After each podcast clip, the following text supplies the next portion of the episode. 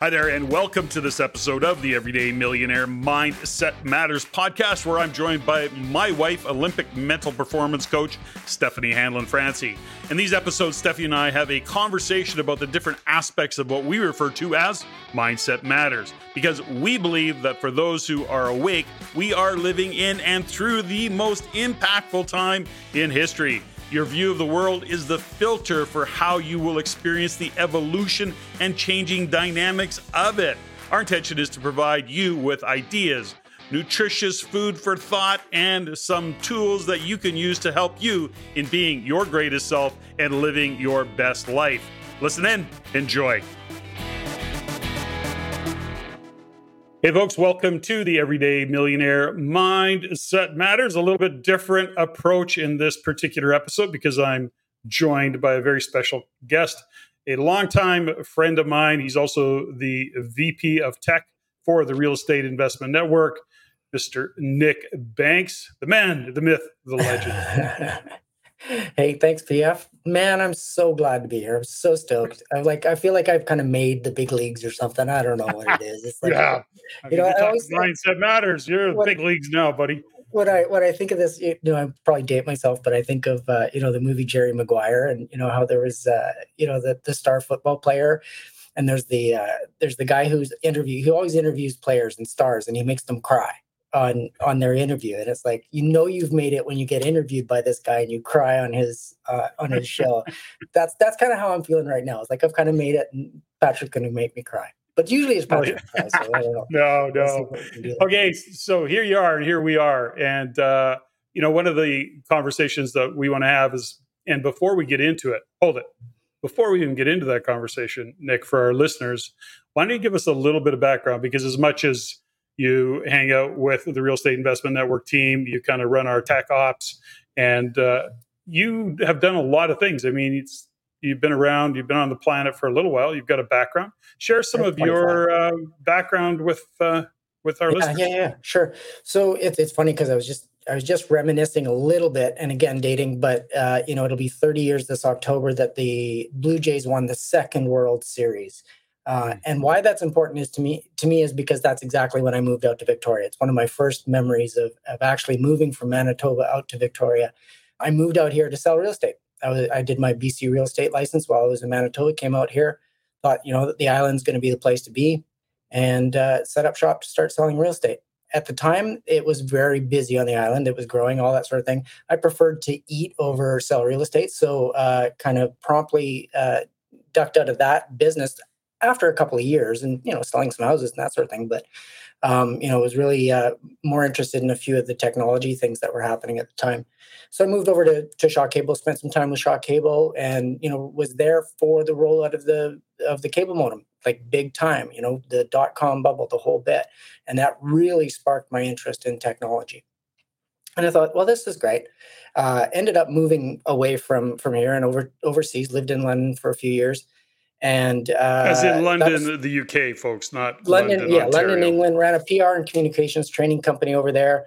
It was fabulous. Lots of great travels. You know, ton of fun. But moved back, came back to Vancouver, and uh, worked for an electric car company for a while. That was a lot of fun as well. It's like you know, it was the the beginning of the you know kind of the that whole vibe around electric cars and that sort of thing uh, that went well for a while. And then I saw, you know, the uh, the writing on the wall as soon as Tesla came out, and I thought, oh, you know what, this low speed electric thing that we were building, almost like a go kart, that's just not going to cut it. So uh, that company was promptly sold, and and we moved on from there. And it was around this time that I I took on one of my first kind of major jobs, and that was director of um, contracts for a bus building company in the Lower Mainland. And really, what it was is I was in charge of all of the uh, the contracts and executing all the contracts for all of the community shuttle buses, which are the smaller buses in in the Lower Mainland, all of the BC ambulances. So I would negotiate these contracts, then execute the contracts. Yeah, big deal. First six, uh, you know, six figure job. Super excited about that. Money was feeling like you know it's kind of rolling in my dad was finally happy about what I was doing. You know, I like felt really great. It's like, oh, he's you know next in line for the president of this company. Problem was Patrick, I looked out the next, you know, 20 years and this company was going to do exactly the same thing year after year after year just print money like year after year. Not you know very very stable very boring but literally i wanted to stab my eyes out.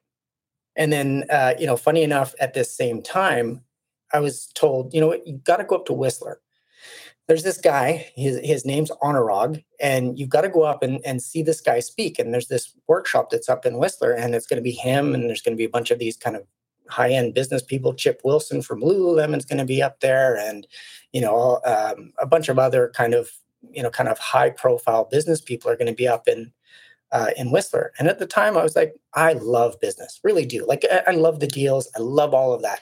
I was not happy with the you know the lack of integrity some inauthenticities in the particular industry and, the, and what i was doing at that time. And i was really ready close you know really close to, to saying you know what? That's enough. I'm, I'm done with this business thing.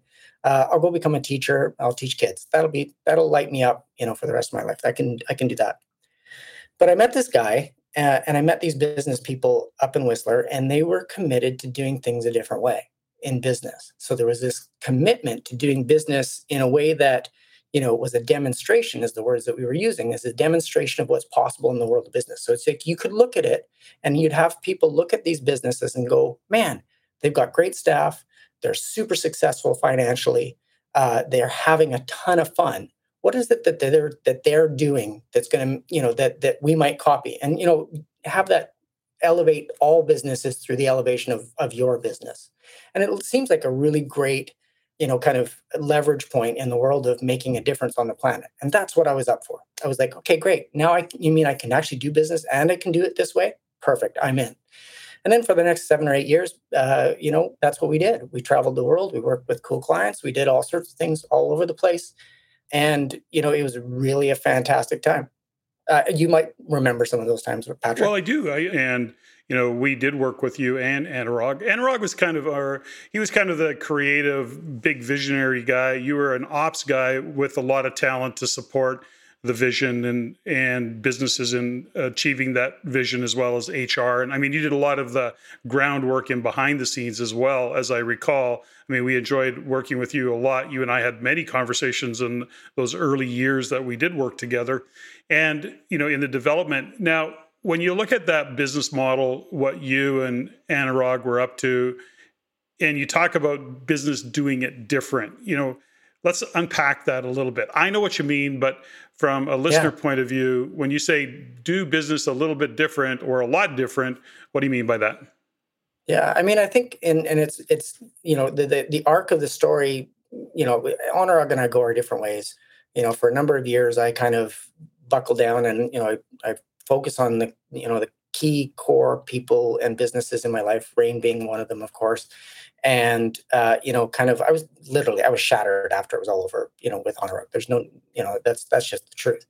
You know Anurag's brilliant uh, and i have nothing but massive uh, you know love and honor him for the teacher and the mentor that he was and it is hard work. There's no doubt about it. I came out of it beat up and uh, you know kind of circled into that for a little while. But you know coming out of that what i got reconnected to and this is answering your question patrick i haven't forgotten that is you know some of the core aspects of what that meant and and what was the magic like what was really really cool and exciting about you know what it was in these companies that we were doing that made them different and you know what immediately came to mind and something that i'd kind of let drift a little bit uh, you know, after that time was this idea of the mission. You know, and I think this is, and and I, you know, I spend a lot of time these days when I'm working with other clients. I do some public speaking around this now. You know, the mission, and and really the mission as it relates to a business is how do you want to leave everyone that comes into contact with you as an organization, right, Patrick? So, I mean, you'll remember this, but there was a book written by Jim Collins called uh, "Built to Last." And that was one of his original books and one of the first books. And what he did in that book is he looked at companies that had existed over a long period of time, like decades. And inside that kind of set of businesses that exist over decades, not, not a lot of businesses exist over decades, right? But these businesses existed for a long time. And he looked at them and he looked for uh, businesses that not only had existed for a long time, but actually had grown and grown exponentially over that time. So they've been super successful. So there's this small subset inside that larger set of businesses that were successful. And he's like, okay, so what what is it that's special about these businesses? And what he learned was that there was basically this ethos, right? And it was a short statement that they had, basically a mission statement that said, this is how we want to leave everyone we come into contact with. So, you know, for example, and I'll test you here. Here's here's a couple. So uh, here's one: magic, fun, and happiness. Who do you think that is? Disneyland. Disney. Exactly right. So Disney's mission, everybody at Disney knows that their job is to deliver magic, fun, and happiness. Doesn't say anything about you know dolls or amusement parks or um, anything like that. It just says your job, if you work for Disney, is to deliver magic, fun, and happiness.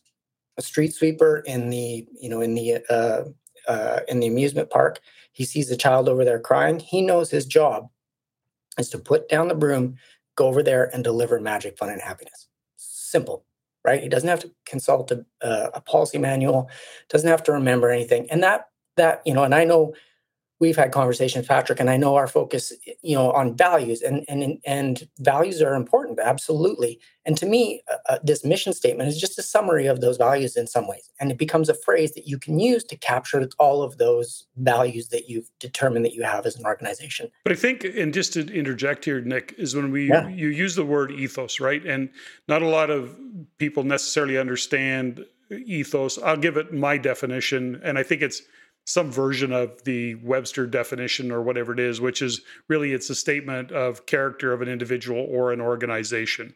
So, in other words, your ethos is I will call it identity. What is your identity? And and in the context that we give it and use it, it's actually a statement that is intentional.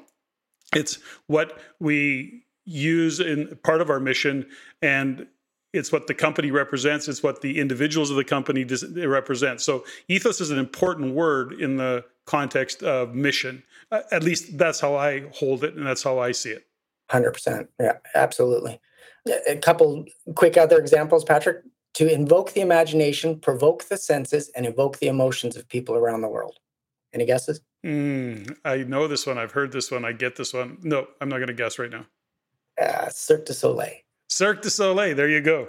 Yeah. Have That's you seen? Good. Have you have you been to any shows? Oh yeah, many times, many. Right. So yeah. I, I, this one's long in my opinion. Um, you know, I, I shorten it personally to invoke, provoke, and evoke. Really, like that's that's what they're out to do. And and you know, like you said, you've you've been to these events, you've you've seen them in action. You know that everything that they are doing is designed around provoking evoking and and and it you know that's that's exactly what they're doing and everything is held up to that. And if it doesn't pass if it doesn't match up is it if it isn't consistent with that mission doesn't make it on the stage right? And and the and the really interesting thing about and you know what i love about cirque du soleil is where wherever they have control of their environment that's being that's being run. I saw them here in victoria at the arena. And you know you walk into the arena and they don't have control of that environment you know and and it's very different. It's like you're going to a hockey game. You could be doing anything in that in that arena but the minute you walk into and sit down in your seat and the lights go down now they have control and everything from that moment on is is consistent with that mission. The work the, the care the attention you know the love that they put into that to have it you know come out that way is just phenomenal. My daughter you you know summer she's 10 years old took her to it. Uh, she's pretty stoic. Like, you know, she doesn't react to a lot. She could not sit on her hands if she had wanted to. She was up and cheering. She was crying. She was laughing. She was doing it all, you know, and, and you couldn't have stopped her. And that's what, you know, it looks like when, when a true mission is being delivered uh, inside an organization. Yeah. And when you look at the, you know, the mission, you know, you have to also, you know, just from a, application point of view if you're a business you also have to be able to create the environment for that. So you know the mission becomes about environment it becomes about culture it is you know wrapping your arms around your whole team and have your team actually buy into that. Why is it do you think and maybe i'm what's your thoughts? You know you've done work with small business. Yeah. what's the I mean, challenge what's it, the challenge it, small businesses face in doing that you you hit on environment right? And and that's that's a key aspect. And it's you know kind of the foundational principles. Even when i'm working with a client before we get into you know talking about the mission or the vision or any of those kinds of things uh, let's let's talk about the environment. What is what is the how you know how and, and we I, you know kind of interchange environment and architecture design those sorts of things. You know all businesses have some sort of an architecture or a design. Whether it's been done consciously or not that's up for debate 100% but where it's done consciously like an environment is created it's much easier to create an environment that calls for certain activities certain behaviors rather than trying to manage personalities right? So you know an example of this would be you walk in and this is just a physical one but you can extend it. You think about walking into a church right? And that's an environment it's got a specific environment. You walk in and it's it's quiet it's calm it's introspective you know you're thoughtful everybody whispers, right? That's the environment calling for that. You walk across the street to the Irish bar, completely different environment, right? Like, and now it's calling for, you know, beer and laughter and singing and dancing and all of those sorts of things. So, you know, environments are created and when they're consciously created and thoughtfully and craftfully designed they can they can call for certain different types of behaviors right? And you know another example might be something like you're going on vacation. You know that you want to uh, go to uh, go on vacation with like a clear head. You don't want to uh, be worried about work or anything like that. And suddenly you're the most productive human being on the planet like you get so much done so this you know this argument about not having enough time suddenly goes out the window because you know you've got this deadline in front of you that says you've got to get this done before then.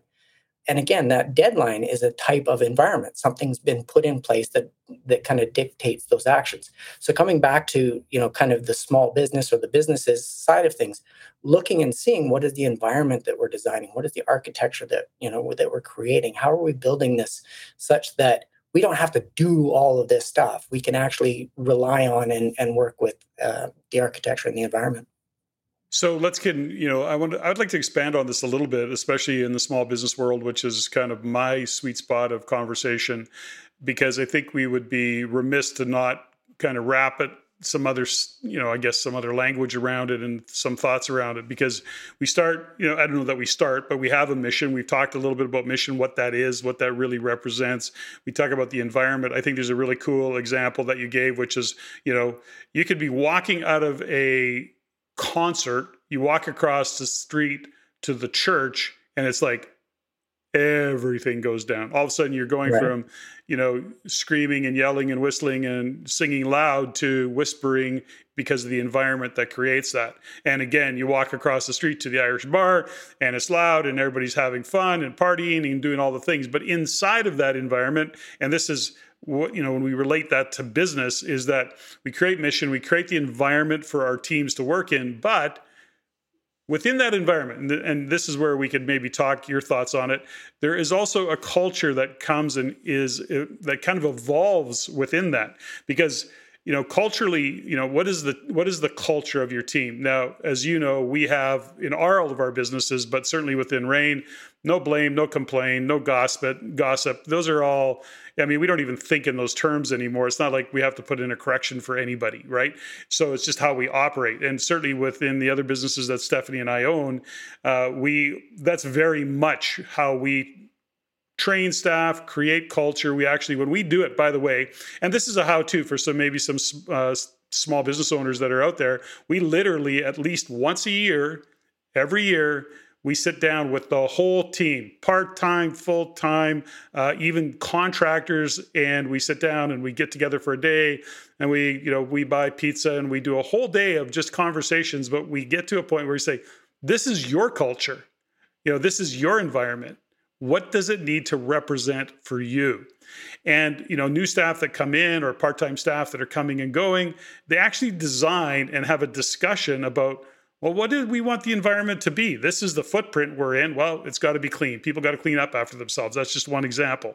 You know, uh, somebody's got to take over and take charge of making sure that things are straightened out and put away. And so that's part of creating the environment. But it's the culture that says that's what we want. And who are we as individuals? Well, we're teammates. We always got somebody's back. We don't gossip. We don't complain. We don't blame. Uh, we make sure that if we see somebody miss something, we pick it up. We don't, because that also goes out into if you're front facing with clients, even if you're not front facing with clients. I mean, ultimately, that goes right out to how your clients experience the business. So, let's expand on that just a little bit because yeah. I know that you're you like to talk culture too. Yeah, well, I mean, and and and really, what I'm hearing in all of that, Patrick, and it you know, it kind of it may not be as conscious potentially but i think really what you are talking about is actually it is coming back to a common the common mission and and there may not be the actual statement. And in some companies they may not even know that they have a mission.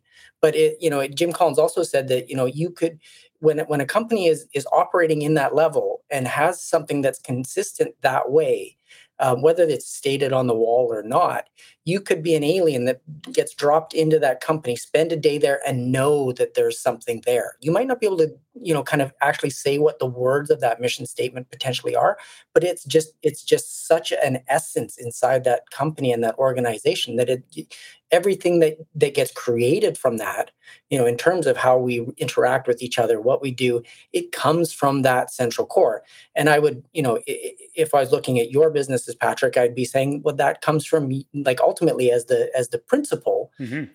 it's your you know your business is an extension of your own personal mission or calling. We can get to this in a little bit in terms of you know kind of indiv- as an individual because this in my opinion applies as an individual as a man all of that 100% right?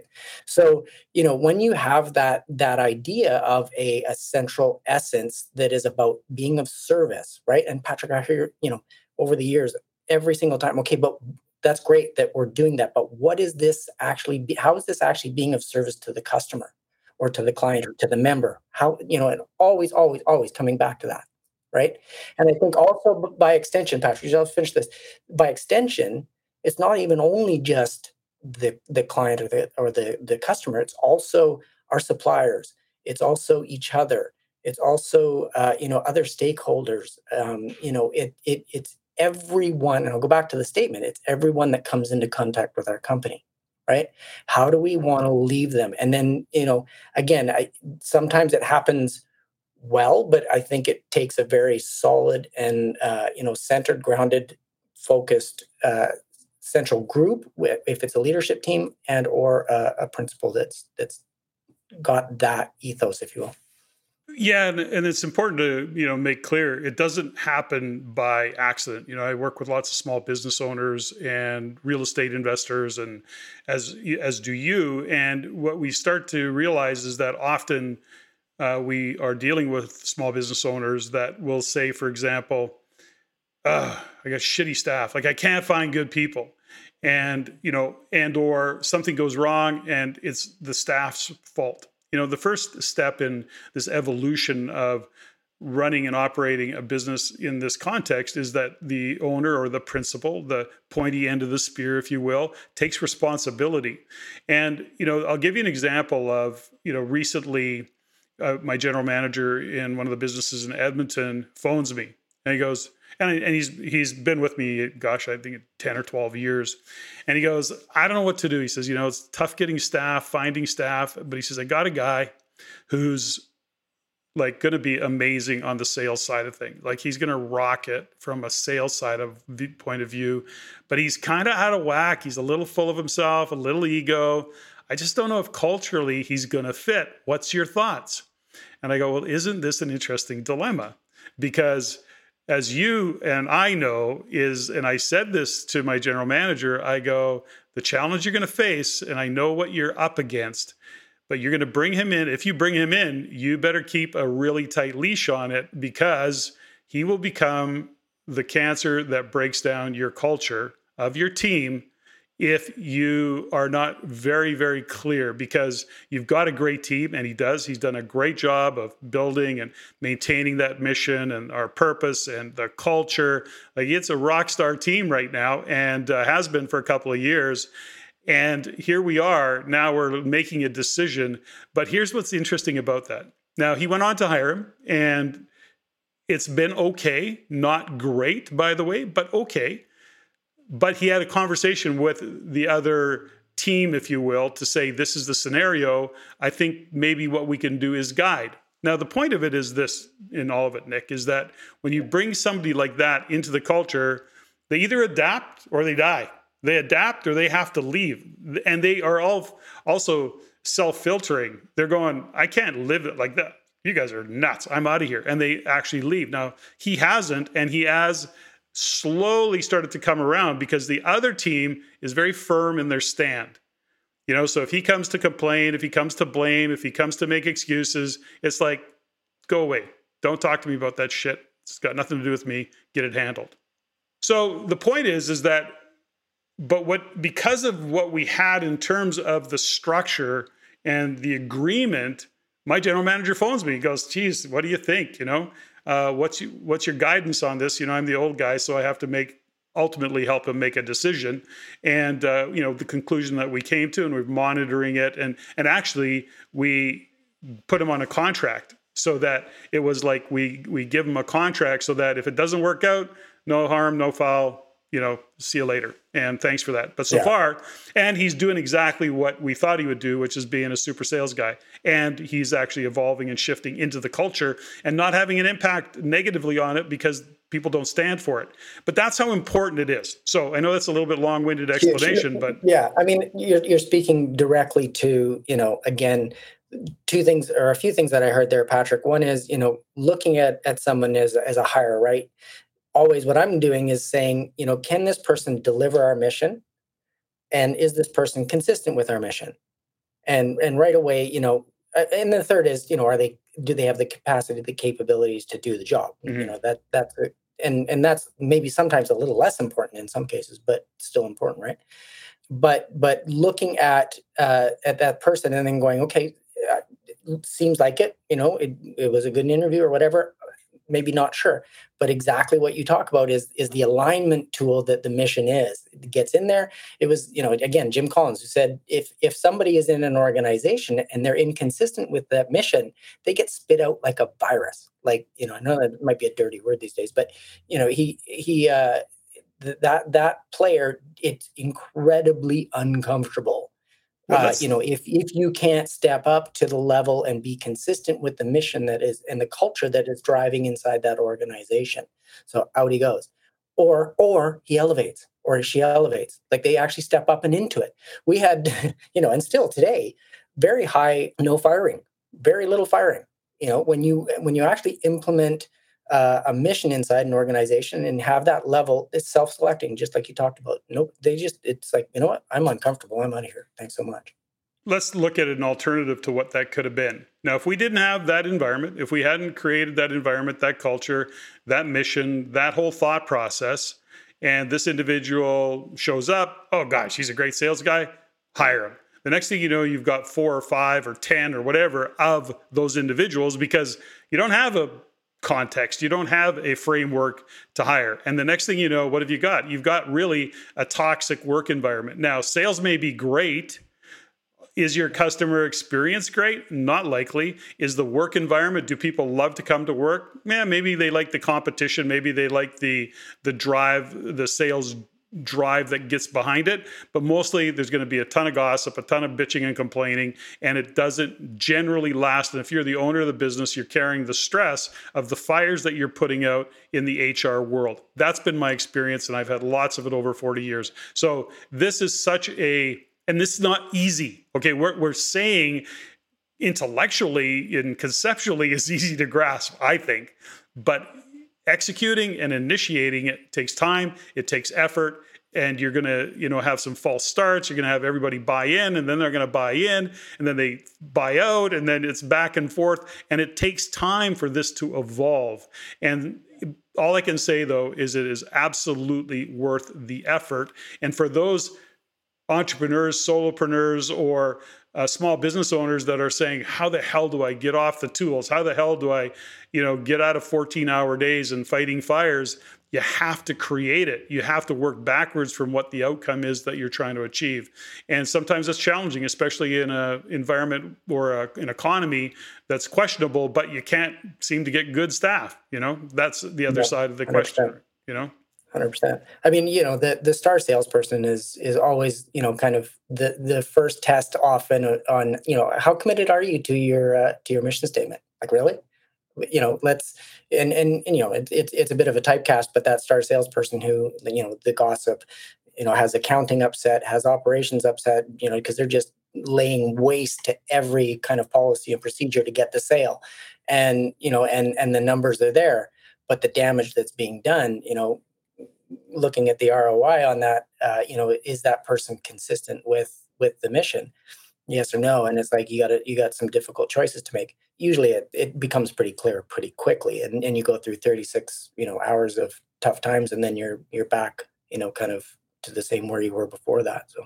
But historically i mean and you and i both got lots of stories around it when you clean out that type of an individual when you let them go or they self filter whatever that might be uh, it leaves room for either somebody else on the team to step up in a powerful way and or it leaves room for somebody else to show up that appreciates the values appreciates the work that work ethic appreciates the working 100%. environment of the culture and so as much as we fear losing that star salesperson you know i i just believe that over the years consistently i've seen is that that empty space gets filled by somebody who you want on the team yeah i mean it, you know it's it's uh I don't know. It's it, it's almost a truth at this point, you know, given the number of times we've probably both seen it and and seen it happen, and and the positive that happens as a result of making sometimes those harder decisions and choices, right?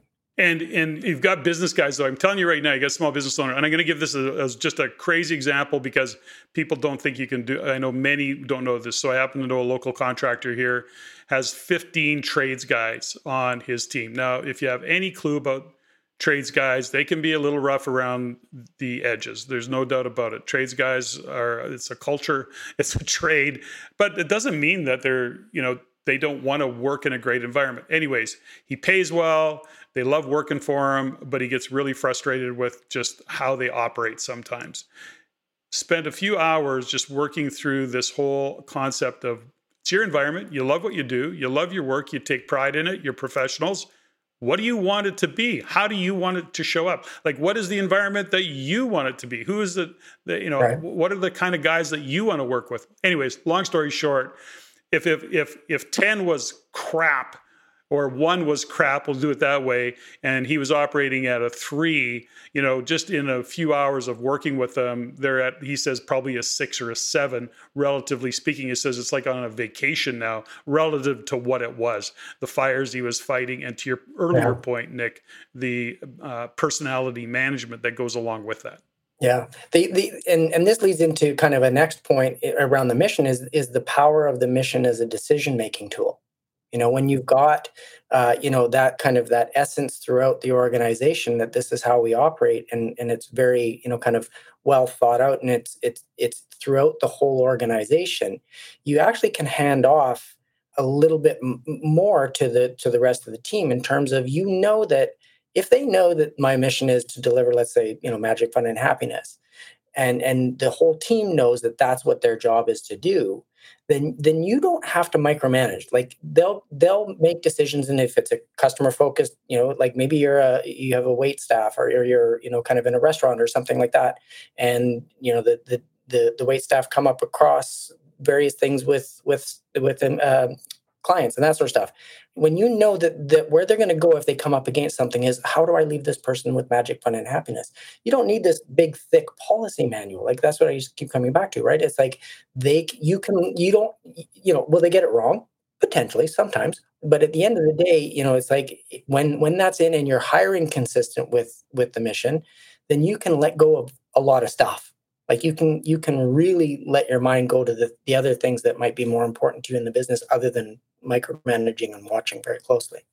You know i'm really excited about this and uh, because we got to wind this down a little bit or start to um, i'm excited about it. So literally we just had our first shift coaching program. And so, for some of the shift participants, if you're hearing this, this is some of the work we're going to be doing. So, get ready to get to work. Uh, they don't necessarily know that right now. They do, but not necessarily. But this gives you a little bit more meat on the bone of some of the things that we're going to be talking about in the coming weeks and months.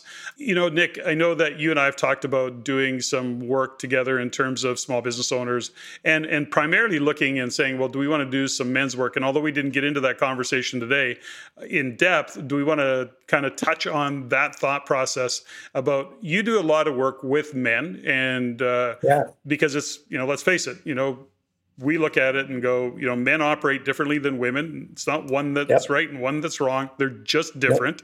Yep. And so, yep. how do we, you know, and and by the way, in this uh, shift program through no major planning, I got to tell you a story. So we had a number of people registered, and of the registration, there was three or four women who last minute either canceled and or said nope i got to do it later. So i ended up with a group of men in the shift coaching program just saying that that's cool. So we now have a, a kind of a men's program anyways. But that's aside from what we talked about. I just think it's kind of funny how things show up and manifest but because yeah, that was yeah. there's a lot of intentionality around uh, what we set out you and i talked about it and that's uh, what's your thoughts when you talk about working so, with men what do you do yeah, I mean, again, it takes a little bit of context and a little bit of backstory, but you know, again, coming out of uh, you know the the work that I've been doing, and, and like you, Patrick, have done a, a, lot of personal work, you know, group work, all of that sort of thing. Um,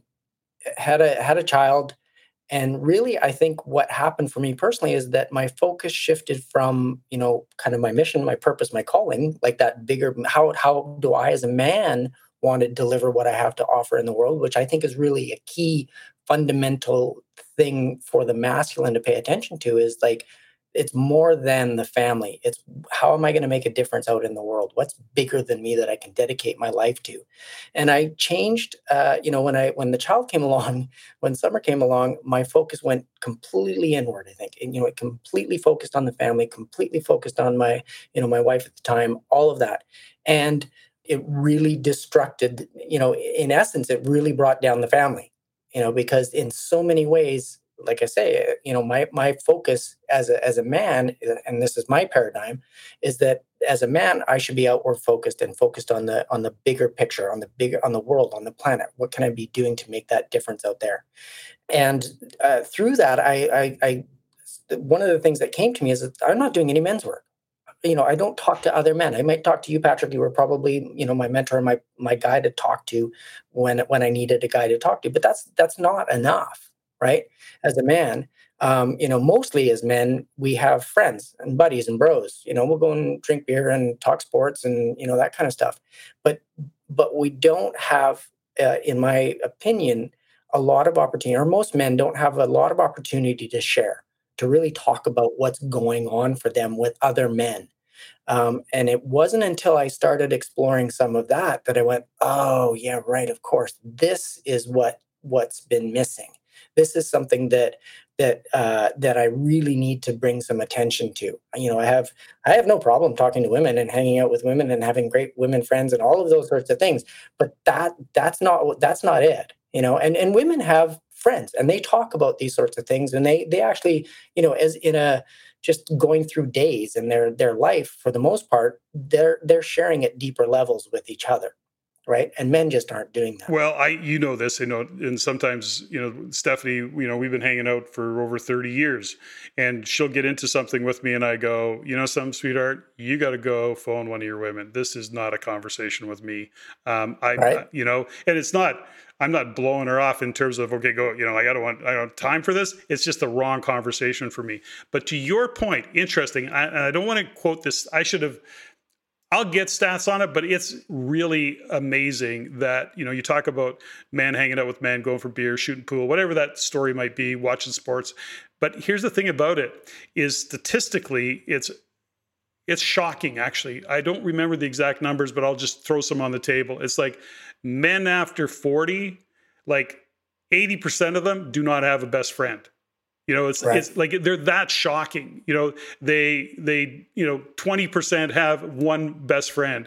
Very few have a group of men that and here's the other thing about it listen, you and I know, I mean, we could go hang out with guys anytime we want and we could watch hockey or sports or we could do all sorts of guy things, go golfing.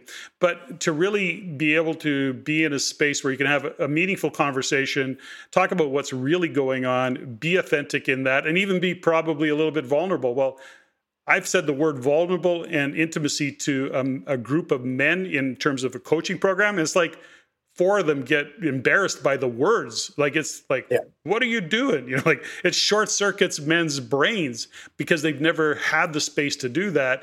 Yet when they get comfortable in that space, it's like, I don't ever want to leave the space. I need it.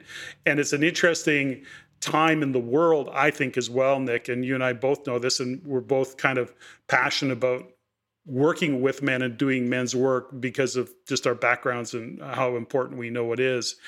But I know that on the island in Victoria, uh, you've got a small group of men that you work with. Yeah. I think you were. Is that yeah. still is that still carrying yeah, on? No, no, no. Yeah, absolutely, hundred percent. Um, so, at, you know, out of that, I started exploring, looking at what are the different opportunities to actually kind of get intentional about meeting with men who are intentional about, about meeting. Right, you know, kind of latched onto a couple of groups, and and ultimately, what I've ended up now is is here in Victoria, I lead a, a group of men. What is about uh, there's 13 of us now. We meet every Tuesday, three hours every Tuesday. And really, the you know the the the the point of it is is to give men an opportunity to share. And like you know, that's really all it's about. It's like, okay, what's going on in your life? You want to talk for 20 minutes about you know kind of what's going on? You know, there's some container types of sure. you know kind of criteria, right? Like we're not going off the you know off the off the reservation here, but but at the end of the day, and and just to to your point once men get a taste of it and start to get, you know, apart from three guys who have moved over the last year or so, no one's left the group. Like it's just like over three or four years or whatever, it's just continued to grow. There's now five of those groups here in Victoria. Uh, there's a bunch in in Vancouver. This particular group uh, is is growing you know exponentially. I you know it's interesting patrick and and i want to make sure that you know sometimes people talk about men's group and first thing that comes into head is like pickup or you know red pill or you know kind of toxic and all of these sorts of things and this is just so far yeah not, not what we're talking about. Um you know it's just like really is like about and and honestly patrick my my motivation in so many ways and you've got a daughter is the is the daughter. And so for me it's like I want to work with men so that men can raise sons uh, and or be, you know, the men, the powerful men that we need, right? And and that's where this this really comes from. And the other side of it is you look and, and you were talking about statistics. I don't know what the statistics are, but the men committing suicide, you know, in their in their 40s and 50s is just like kind of off the charts. Yeah. And and uh, and in my opinion, much of it has to do with them being, uh, you know, alone and not having people to talk to. Well, we're going to wind this conversation down. You and I can talk about this a lot. I want to say thank you for being a guest. For those of yeah. who, you who might be interested in finding out more about this, I'll put actually reach out to CEO at reincanada.com. Send us a note, and we'll get you lined up with Nick, or we'll tell you about what yeah. we got in the uh, in the works. If that's of if this kind of work is of interest or this space is of interest to you, uh, CEO at reincanada.com. Nick, I'll leave the last words to you. You know, Patrick, I think we end up we're talking about the same thing, whether we're talking about businesses or we're talking about men's work. It, it really is about being of service. It's about, you know, kind of how can we elevate, how can we uh, you know, kind of do the right thing in so many ways, right? And it's about being conscious and awake, not woke, but alive and and and kind of you know conscious again is the kind of the word that I like. And you know you you uh, to think that you can silo business from kind of you as a man or yeah. you as an individual and yeah. have no. you as an individual siloed from your business i promise that you know if you if you actually spend the time uh, in this work doing doing it kind of looking at it in this holistic kind of fashion there's nothing but success and and elevation to your business and your life that's all yeah. Invite everybody to consider that there is not life in business, there's just life. Be your greatest self, live your best life. Nick, thanks so much for joining me on the Everyday Millionaire Mindset Matters podcast. And uh, I think Stephanie's back next week. Thanks, Patrick. Ladies and gentlemen, thank you for listening. If you found value in the podcast, please take the time to rate and review and share with others. Share with your friends as it is my goal to always improve and to provide the highest value for you, the listener. If you have any comments, suggestions, or questions you'd like answered, please email me at ceo at reincanada.com. That's CEO at R E I N Canada.com. I look forward to hearing from you. And until next time, Patrick out.